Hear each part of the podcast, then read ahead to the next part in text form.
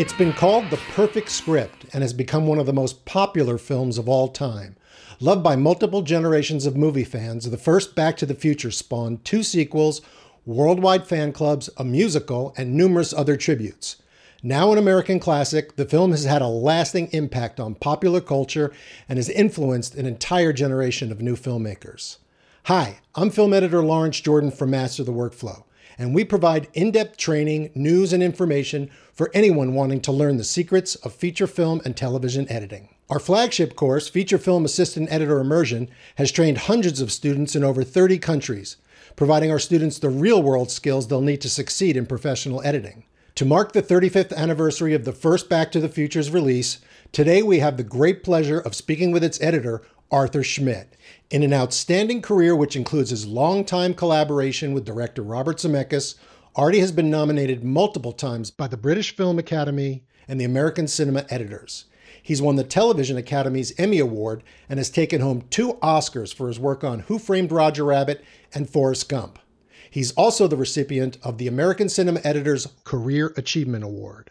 Oh, and by the way, if you like this video, let us know with a like, and be sure to hit subscribe for more great interviews and content about professional editing. So, without further ado, here's my interview with the true legend of the editing craft, Artie Schmidt.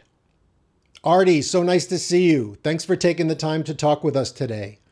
I want to start off by asking you to tell us how you came to edit Back to the Future. Um, it was just one of those uh, fluky things that, that you know happens occasionally to us film editors. Um, I was doing a film with um, Michael Apted called Firstborn, and we were at Paramount. The film had two uh, young teenage actors, and you know, as you know, Bob was looking high and low for uh, somebody to play Marty in Back to the Future.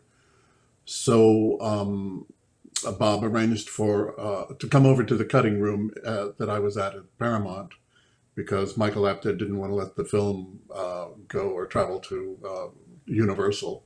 So Michael insisted that uh, Bob come over to my cutting room, run some scenes of the boys on the KEM, and um, and that's what we did. Bob came over with his two producers, Bob, Bob Gale and Neil Canton, and we sat down at the KEM and uh, ran, I don't know, maybe 20 or 30 minutes worth of film. Maybe it wasn't even that long. Um, but at the end of uh, running the reel of uh, a film with the boys, I um, nobody said anything, and so I said, "Well, what do you think, Bob? Will either of those two boys work for you?" And Bob said, "Well, no, I don't think so. I don't think either one of them is quite right. But I really like the way those scenes were edited." and I think I must have turned about six shades of red because I felt, gosh, did it sound like I was asking for, for a compliment? Um, and then we talked a little bit, and they said uh, goodbye, thank you very much, and that was it. And about uh, a week or two later, Bob called me up and asked me to come over to Universal for an interview and talk about editing Back to the Future. So that's what I did, and uh, at the end of the at the end of the interview, Bob said, Well, I'd really like you to edit the movie. But he said, I know you're the kind of guy who likes to read the script before you commit. And I, I guess I said, Oh, oh, oh yes. You know, I, w- I would have said yes to Bob because, you know, I knew he was a very talented guy. And, you know, I didn't have another movie lined up. So uh, you know, I, I, took the script, I read it, called it, and said I loved it. And then we had another meeting, and uh, and he said, "Well, I'd really like you to do the movie." And we left it at that. And as I was walking out of his uh, office, um, uh, I asked him who was going to play Marty, and he said, "Well, they hadn't made a decision yet." But he walked over to his coffee table where there are a lot of teen magazines, and on the cover was Michael J. Fox, and he said that's the guy I really want, but I can't have him because he's tied up with his uh, TV show Family Ties. Wow, that is a really fortuitous and um, and wonderful uh, situation. Uh, how courteous of, of, of Bob to kind of just offer you to read the script and and and consider your you know your feelings about uh, about doing that before you took the gig.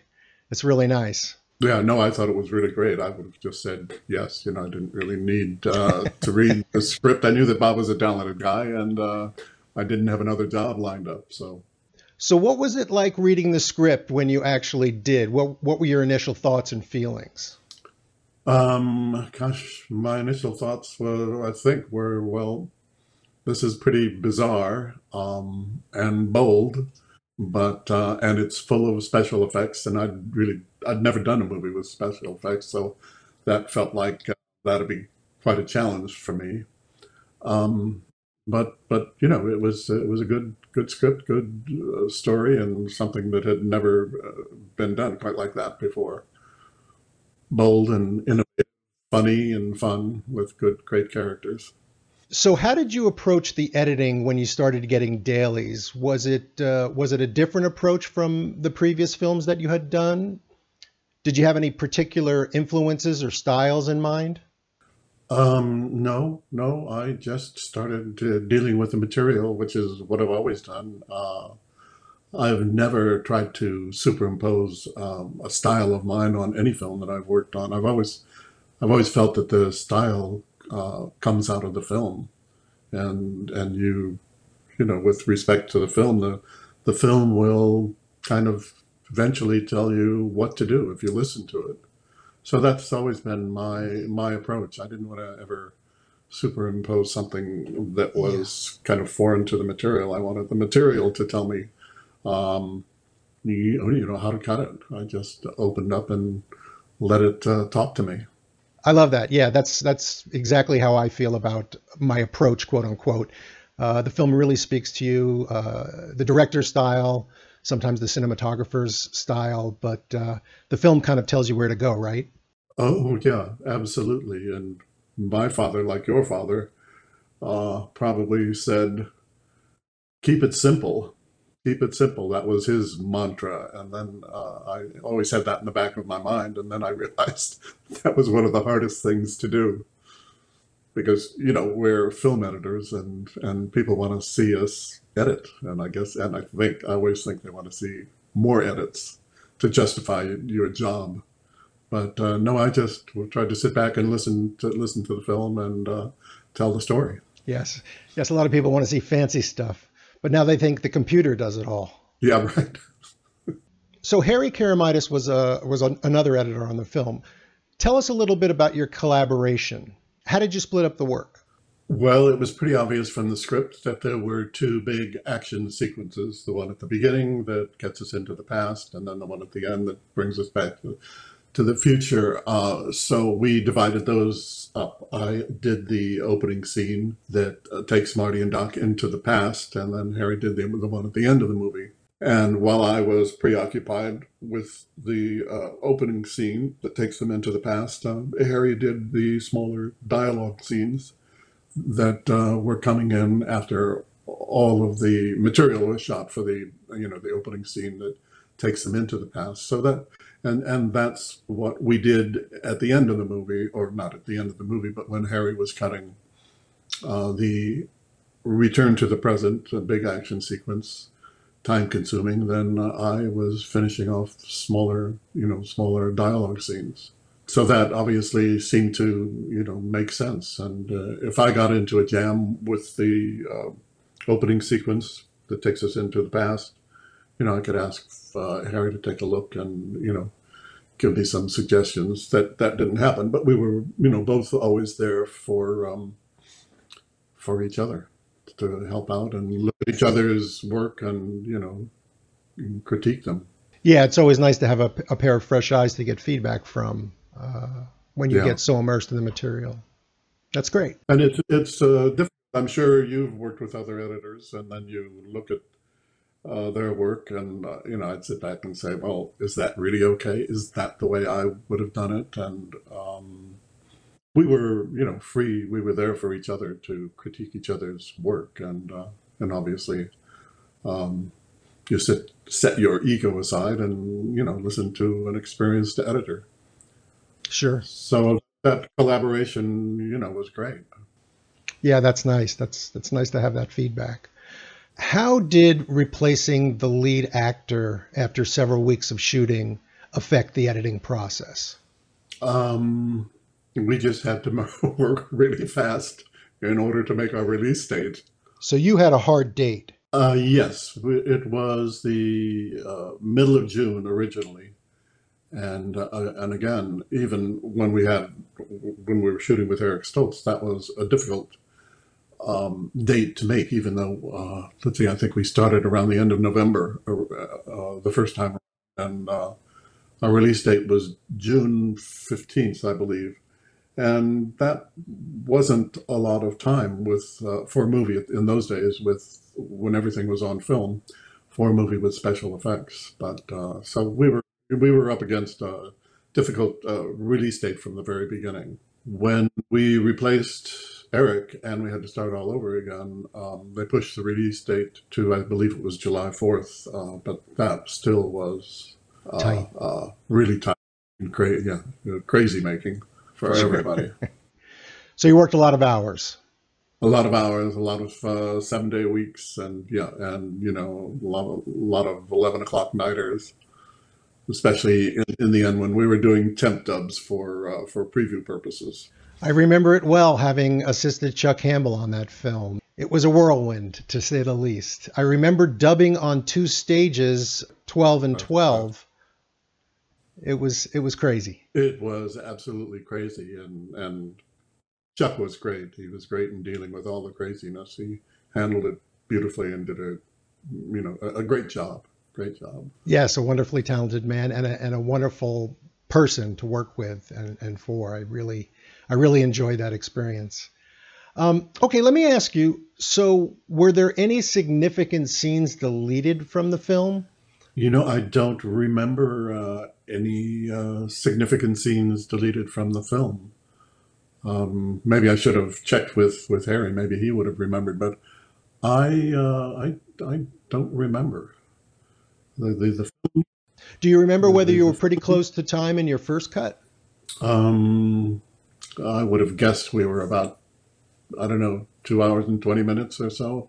So it was pretty close. I mean, it seems like a fairly tight script in terms of just the mechanics of, of how everything unfolded. So I would imagine you might have been you might have been pretty close. Yeah, as as I recall, we were pretty close, and I don't recall that there were um, a lot of scenes that we uh, took out, but um, we just kind of went through and tightened things up, and you know, I'm sure we uh, eliminated certain uh, di- dialogue lines here and there and scenes, but basically it was a matter of um, bringing it, bringing it together and uh, getting the pacing right and getting it, you know, close to a two-hour, uh, two-hour time length. Right.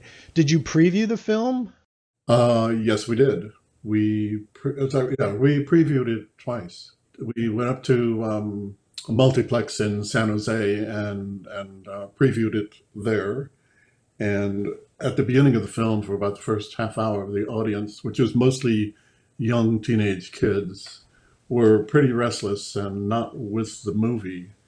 And uh, hmm. Harry kind of upset because he was sitting next to me, and he said, "If these kids in front of me don't settle down, I'm gonna hit them over the head or do something."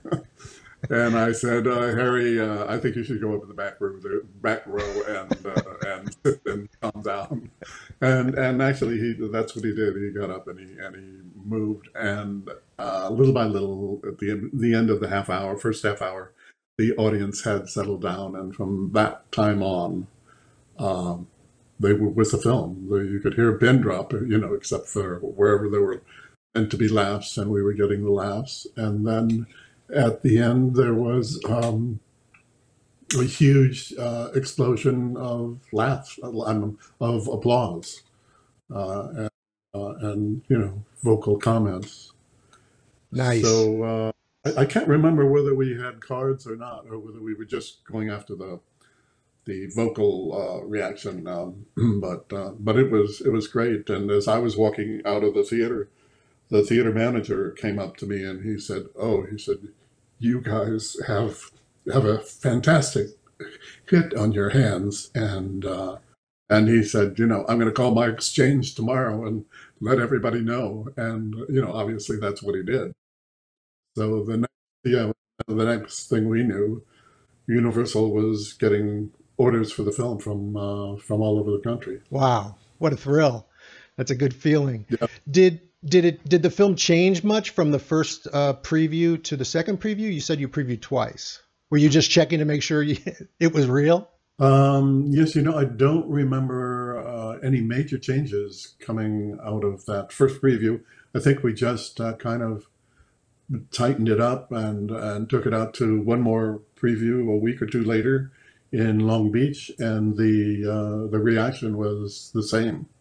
It was, you know, what they say, a through the roof reaction, something that had never happened to me before. Um, but yeah, it was very exciting. Yeah, I remember when when you folks screened it for the sound team at Amblin, uh, and it was a black and white dupe, and it had slugs for the visual effects that were unfinished at that time because it was fairly early on. But the feeling was the same. I mean, it was a rush of excitement uh, that, you know, we had never seen a film like this. And it was such a joyride that uh, we all kind of just looked at each other and just said, wow, these, you know, we got a hit on our hands. it's it's quite something to sit back and say, hey, this is really great, and you know, nine times out of uh, ten f- films are you know not all that great. So you know, you see an awful lot of not very good stuff when you're working in the business, and suddenly something like this comes along, and it's it's pretty exciting.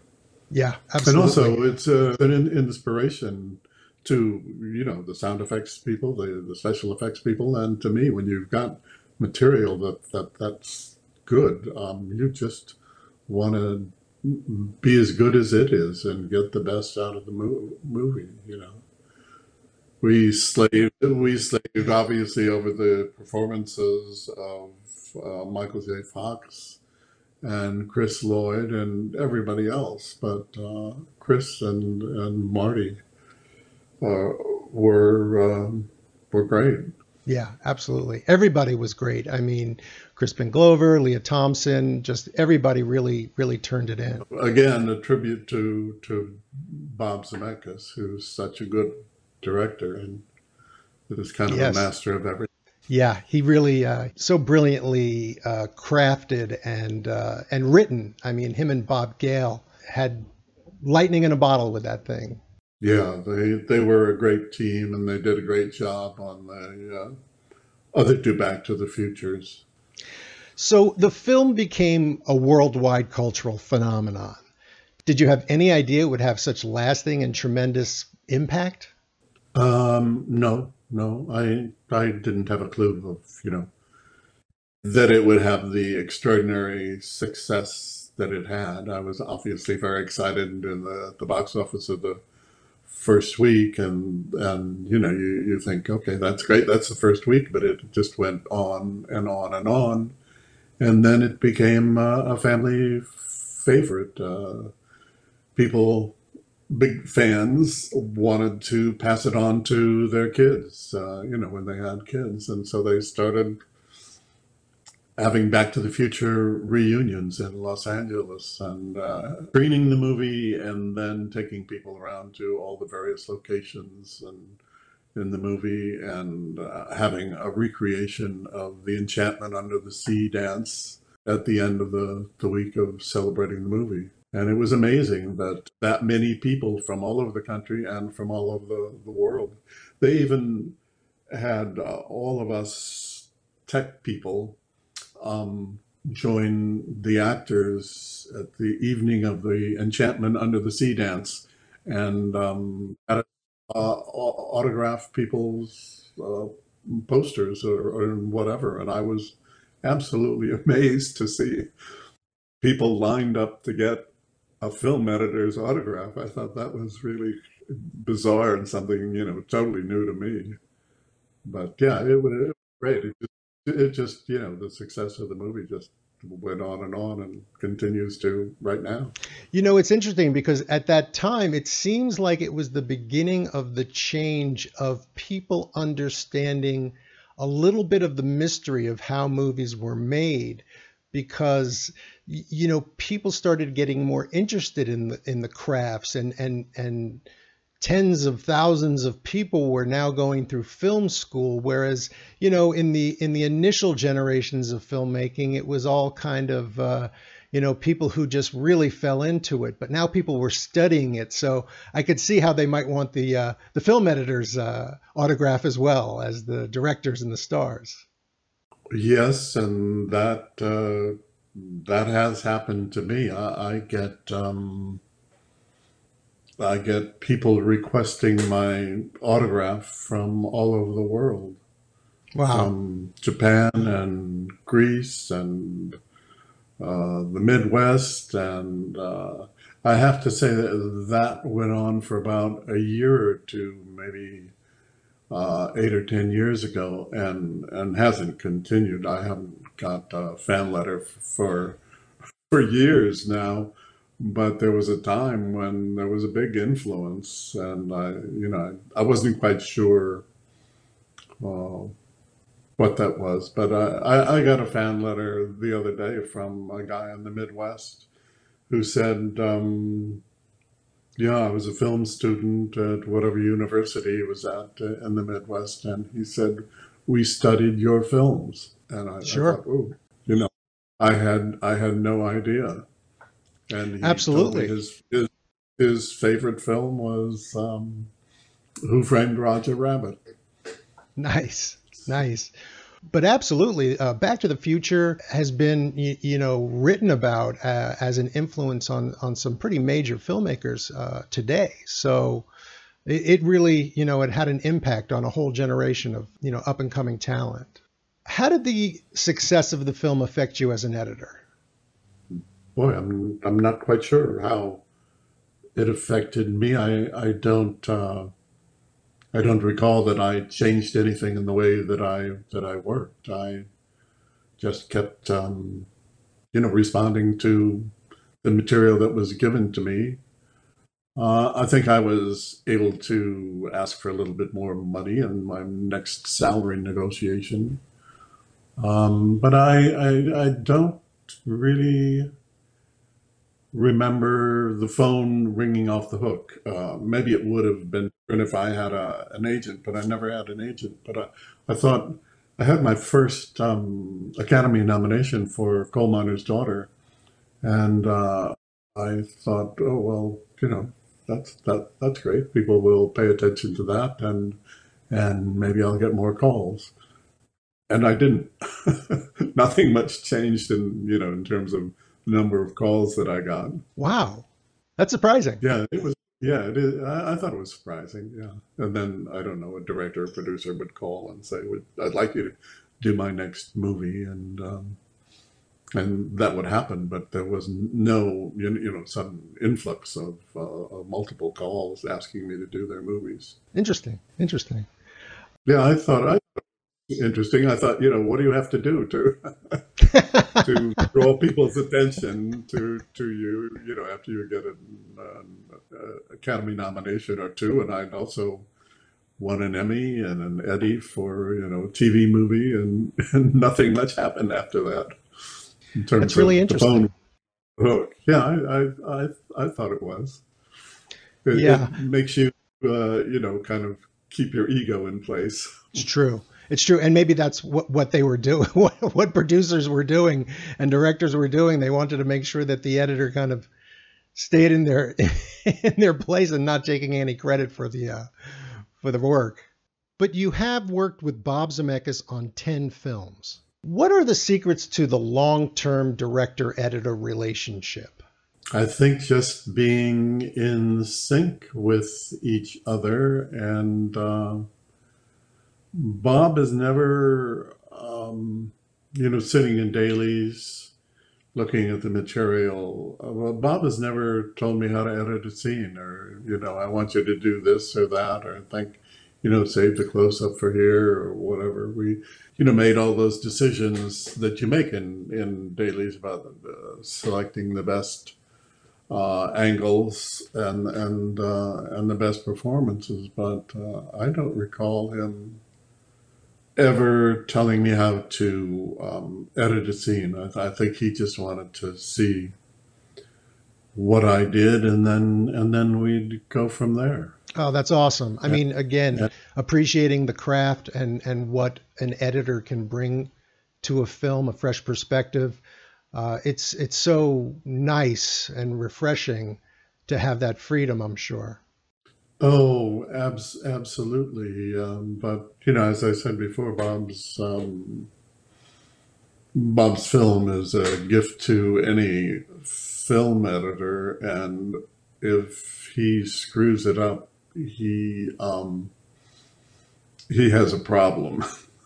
I think because it's hard. You know, I always found it hard to go wrong with Bob's material because it was an inspiration. I, I, I can remember on Forrest Gump saying, you know, in a tricky film with a pretty goofy uh, lead character, uh, I just said, boy, or you better not screw this up because the main character is so truthful and so honest that uh, I, I, you know, the editing had to uh, be as truthful and honest uh, as, as he was. Yeah, and thankfully you had Tom Hanks deliver uh, such a masterful performance.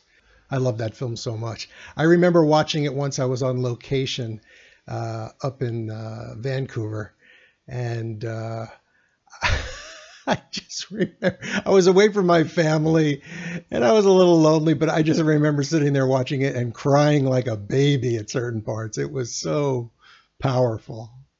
Well, that, that's great. You know that that happened. Uh, you know, in the cutting room too. You'd finish a scene and run it, and uh, you know it was would affect you emotionally. Yeah, yeah, that's really I remember uh, Tom did his monologue uh, at Jenny's gravesite, and uh, he was absolutely wonderful.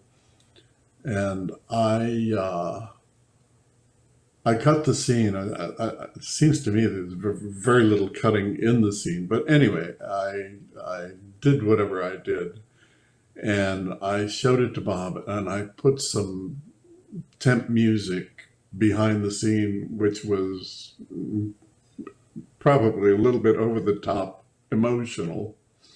And uh, when it was all over, uh, Bob said, he said, Artie, he said, take that music out. He said, we cannot do that. We cannot do that to the audience. And he was obviously, uh, you know, and also it seemed uh, that it was pushing the scene a little bit. But but then he told me, he said that um, when Tom did that scene, um, he said even the hard nosed crew members were crying. Oh, wow. That's great. Okay, so um, I'd like to talk a little bit about digital editing now. Back to the Future was edited on 35 millimeter film.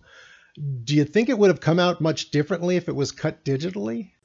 I don't think so. When I went over to digital editing, my my style, if you can call it that, or my way of editing film didn't change, and I, I, I also didn't want it to change, but I just wanted to do what I always did was respect the material and let the material, you know, talk to me and tell me what to do. My my first uh, digital editing experience was with Mike Nichols on the Birdcage, and that's a pretty simple or straightforwardly uh, edited film. Again, you know, I just listened to the film, and then it's um, and it's a comedy, so timing is crucial, and then you've got to satisfy Mike Nichols. So you you know you work hard not to screw it up, and I was very very uh, aware of doing my first editing job with Mike because he was um, a director that I hugely admired ever since his first movie, Who's Afraid of Virginia Woolf and Right, Colonel right. I was in awe of him and, and just hoped that uh, that I could uh, make him happy because he also before me he had a, a great editor Sam O'Steen so Right. it was kind of Wow. challenge to to measure up. Right. Do you feel digital editing has had a positive or a negative impact on the craft? Do you think it's it's sort of changed it in any kind of substantial or significant way? Well, only that you know the obvious thing is that we can uh, do our work faster, but uh, I don't feel that uh, it it's changed much uh, of you know what I see in digitally edited films. I'm, I have to backtrack a little bit about that. I, I I have seen some films that I feel are overcut because they've been able to edit you know faster and uh, and make more cuts. But um, you know, it, it hasn't changed um, for me the way films are edited these days. I mean, obviously they change differently because they're edited digitally, but um, uh, I still feel, you know, uh, edited edited films edited in a way that respects them dramatically uh, and comedic comedically without uh, being aware of they've been overcut because now people can cut a lot, get a lot more cuts done faster uh, just because of digital editing. But I know when I learned digital editing, I sort of said to myself, I'm not going to change the way I cut. I've got to respect the material and and the way it uh, talks to me. Yeah, uh, you know, a lot of people thought that films were going to be able to be edited faster because of computer and digital technology. And I've I've found that, uh, and you probably have seen this also, that uh, they're not really edited faster because you still have the same amount of time. And what happens is you just fill up the time you have with more versions and and and you know alternates and things like that, and sometimes overcutting. Yeah, no, I think that's very true. Now you can try various versions, and uh, and there is that uh, temptation to overcut because now you can make a lot of cuts very quickly. Yeah, but then again, in some some instances where a director really has kind of a a solid vision of what they're going for, uh, you can get to you know finishing a director's cut you know depending obviously on the scope of the film eh, in a shorter period of time uh, although they're still entitled to you know their 10 weeks uh, per their contract mm-hmm. uh, sometimes you find yourself at five or six weeks saying what do we do now but producers always seem to be pressing because they know that the process can be quicker, and sometimes the 10 weeks goes out the window. But that's that's I guess on on an individual project basis. But and I and I know there are some directors out there who will ask their editor to make their films deliberately more cutty because because they can I know I, I had a friend who I don't want to mention his name, but he's a very good editor, and he edited for an editor, I mean, a director who made a lot of action movies. And he, the director was always asking him to cram in yet another cut in, you know, in his action sequence. And, um, you know, the, the, the scene was working fine before he crammed in another and then when the editor asked him, you know, why why do you want to keep asking me to do this? And the director just said, because that's my style. Nope. You just say, hmm, okay. Right. Yeah, no, I mean, uh, you know, a lot of time it has to do, uh, you know, Dede had an expression, you know, it's time to come out of the sandbox. It's just too much t- time, you know, playing in that sandbox and uh, you know having to cut the umbilical cord and you know a lot of these you know a lot of these people just can't let it go did you work with Dede Allen? You mentioned Dede. Yeah, I worked on uh, I worked on a couple of pictures with Dede. Uh, the first one I was I was working in sound with Norval. I was coding reprints, and it was in her cutting room because uh, that's the only place they had a, an Acme coding machine. So I got to hang with her crew and her, and I actually made the uh, the terrible, terrible mistake of being having the wool pulled over my eyes by Norval uh, when he told me to go in and ask Dee for an emulsion stretcher. And uh, she was just working at the bench. And when she heard me say that, she just stopped and she turned around and she said, You've been had, kid. That's great. She was she was great, wasn't she? I worked as her standby editor on Little Big Man. Oh wow! You, you know they they they cut the film in New York, and then because it was such a big Western movie, um, they came to Hollywood because Hollywood, especially the guys at Goldwyn, had uh, a lot of experience doing big Western movies. So when I heard Dede Allen was coming to LA, I went right up to the head sound effects editor. I said, You know, the union says uh, she's got to have a standby editor. Would you, um, you know, put in a good word for me? And he said, Well, yeah, I'll, you know, I'll call her right now and and uh, ask her if that's all all right and put you on the line. And I did, and I got the job, and it was great. You know, you just be, to be in the same room with her, you, you just pray that she'll say some great word of wisdom, which she never did, except when she was running her moviola and the film was going all, all over the floor, and she'd look at me, and I guess I was looking aghast. And she said, Just remember one thing, Artie the floor is also a tool. so, so is that all I'm going to get? And uh, and it was just enough to to be around her. And I know, you know, future films that I worked on, especially when I was starting out, and there were problem scenes, I'd I'd stop and say, "What would Dee do here?" Uh, and what would Jim Clark, another great editor that I worked with, what would they do here? And of course, you don't know, but I, I'd say I know that each of them would be bold and do something uh, unconventional or uh, that somebody would say, well, you can't do that. And uh, and that's all I needed. And and away I went, and I did my sort of bold thing. And the next thing I knew, you know, I won an Emmy or an Eddie or something.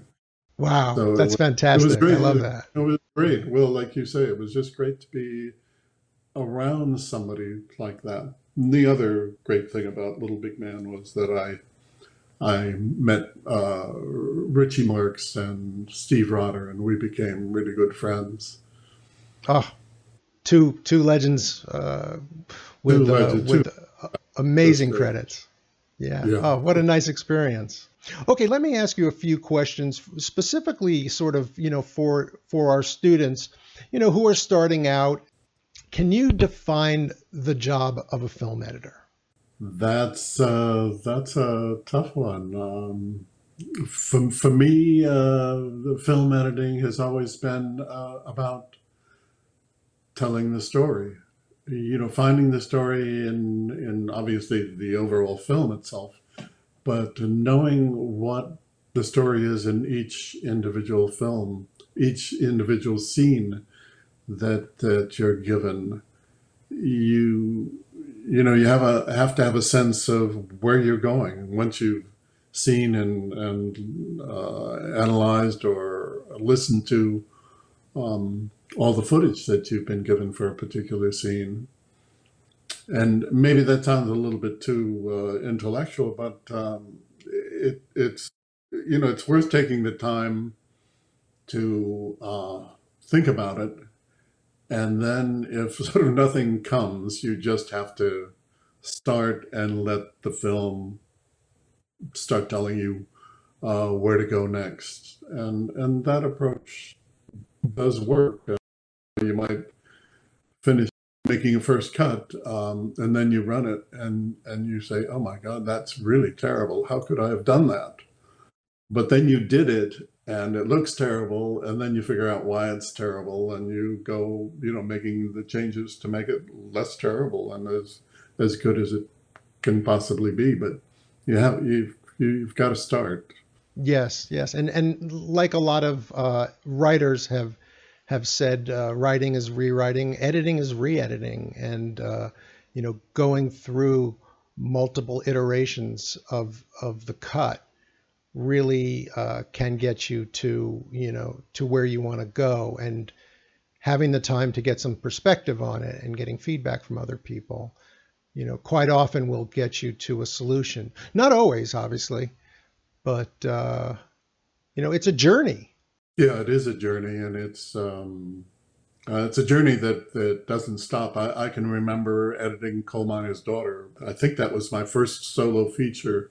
And then going to a big premiere at some cinema in Century City. And, you know, everybody in the movie industry was there, it seemed. And I was so nervous. And I just sat there uh, looking at every cut of the movie, not being able to let go. You know, what, is that all right? Could, could I have made that better? Is you know.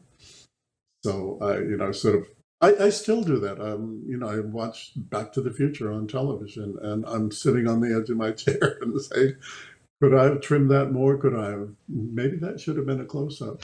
And then I say, you know, sit back. It's over. Relax. Relax. I guess I think know, that's what we do yes, I think that's an editor's uh, affliction. I think I think many of us have that. Um, yeah. Okay, in your opinion, what are some of the most essential qualities that a, a film editor needs to have? Well, I think uh, you know, obviously, a sense of story and a sense of, uh, of, of having to uh, watched a lot of films and, and thought about what makes them work. But um, I think you really need a sense of story. And uh, of course, I guess, you know, uh, having always been a reader since I was a, a teen, and, and then my experience as an English major at Santa Clara, uh, I was always aware of story. And then I I saw a lot of movies and um, you know tried to learn from from them. Mm, sure. But, sure. but, but, but I think, you know, one of the best things is to um, see a lot of movies that, you know, these days people see the, the TV movies and TV shows. But I, I can remember my first experience of seeing my first Fellini movie, La Dolce Vita, and being blown away, and seeing my first Bergman movies, uh, the first uh, Francois, Francois Truffaut movie. Um, you just have to keep exposing yourself to as much uh, of the history of movies or of you know of just seeing good movies made by outstanding filmmakers. Yeah i agree. You know i think and it all just kind of um, soaks soaks in you hope.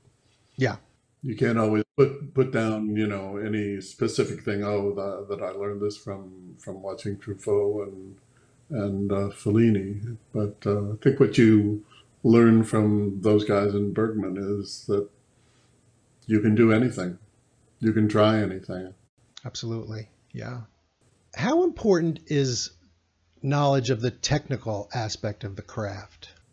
Well you know just knowing how to make a cut, make an edit is is obviously very important. Um, but I never, uh, when I learned digital editing, I only learned the tip of the iceberg. I didn't learn what an editor, I mean, an, an assistant does to prepare the material, you know, for the editor because I knew I would never use it. Right. Uh, but it always bothered me not to know, you know, what the other 90% was doing. And sometimes I'd I'd, I'd have to yell for my assistant and say help because I've really screwed this up technically and I don't know how to get out of the the mess I've made. So yeah, I I relied on my uh, assistants very much for uh, technical help. Sure. Especially when you know later in the film, as you know, you've added sound effects, you've added music, and you've got multiple multiple tracks going that you, that you can't always cut straight through. And I used to have an assistant come in and, and do all the secondary tracks because I, I could do them, but it would just take me a lot longer. Sure. I remember many years after I had started cutting that I had forgotten so many of the assistance skills, even digitally, that I had known.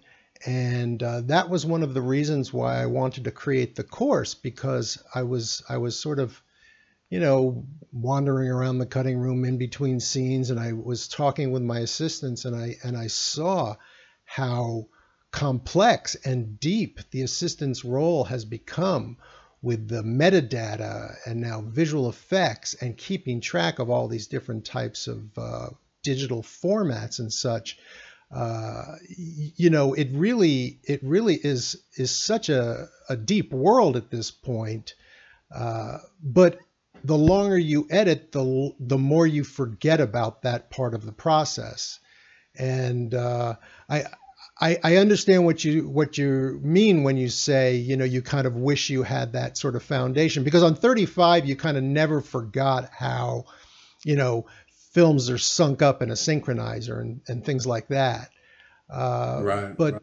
with digital, that that seems to continue to sort of blossom and it, and it does to this day because the assistant's role has become not only an assistant editor film editor but a but a temp sound editor and a temp music editor sometimes temp visual effects and, uh, and creator visual effects yeah yeah assistants have, have actually had a lot more things uh, you know responsibilities sort of laid on them uh, and uh, it's it's it's an important role, and, and, it always has been. But it but it's it's become even more critical these days. My uh, nephew Matthew Schmidt is uh, an editor now on the Avenger movies.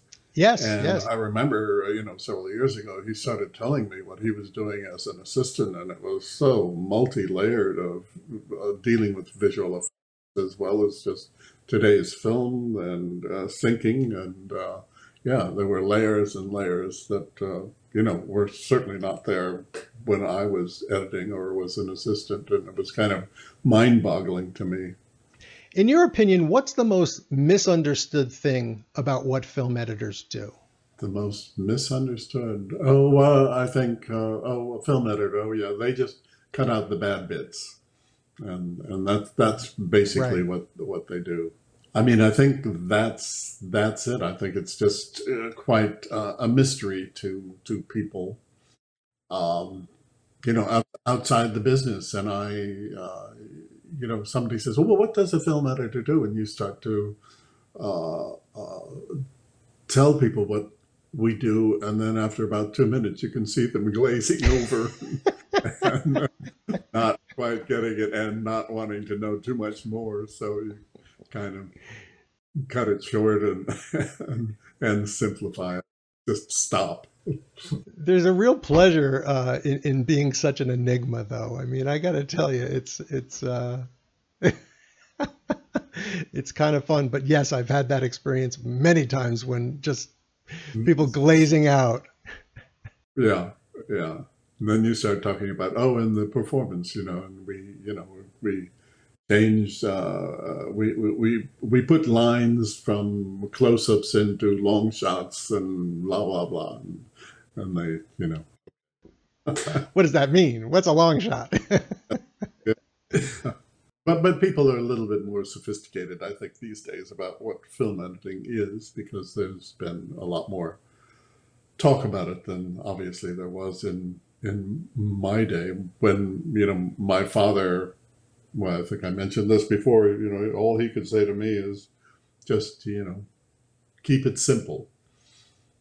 And, and in a way, keep it simple also means keep it keep it honest. And sure. That's you know, you, when you start manipulating the film in order to get a certain emotion, um, I don't know, you know, people can sense that too. Sure. Sure. Lack of authenticity. Absolutely. Yeah. I knew I would be in big, big trouble on Forrest Gump if I ever did anything editing wise to try and get uh, more emotion out of the movie. I just had to back off. Well, and as I said, you know, keep it simple, and and just um, let Forrest dictate um, how to edit the movie. Sure. So keep it honest and keep it simple. Yeah, that's great advice. What is your advice for people who aspire to become film editors today? The best thing that I can say is uh, see as many films as you can, and, of course that's easy to do with uh, with our television.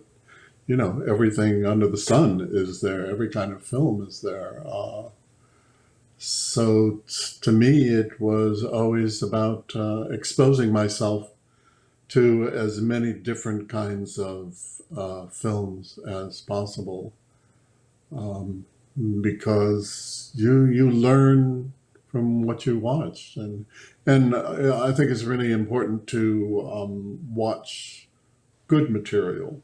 I, I, I, don't mean just to watch you know a, a sitcom in order to uh, pass pass the time. Although I don't mind watching Two and a Half Men to pass the time, because I also see some uh, you know I also see some wonderful editing and some good performances and clever scripts, but um, I just think it's important to um, expose yourself to as much good stuff as you as you can.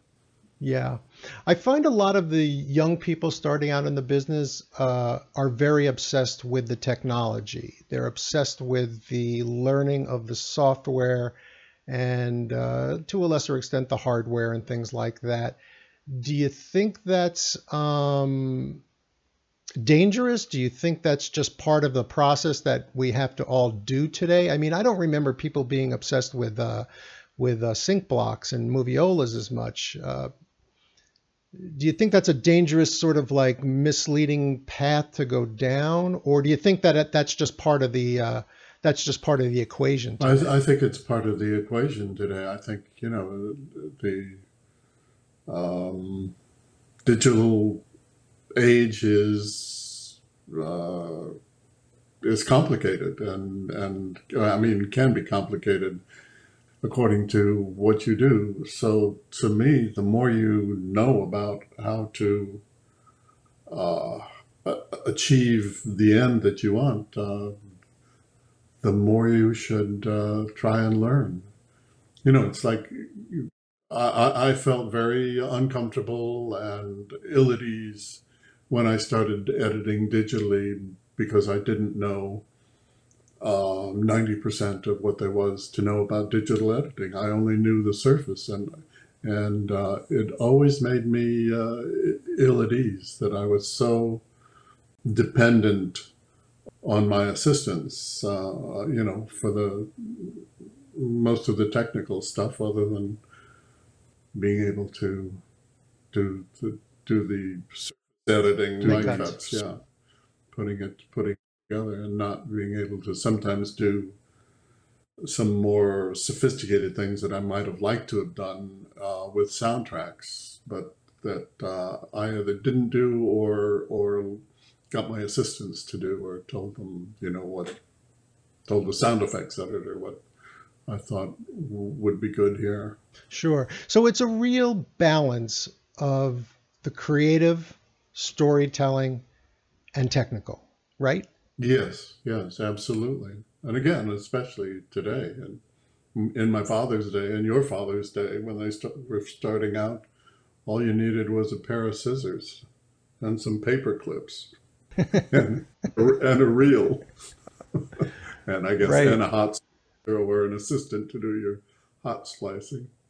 Artie, I can't thank you enough for taking the time to speak with us today about the 35th anniversary of Back to the Future and your experiences editing that film and working with Bob Zemeckis and just sharing your editing insights and wisdom with us. Oh, thank you. Take care.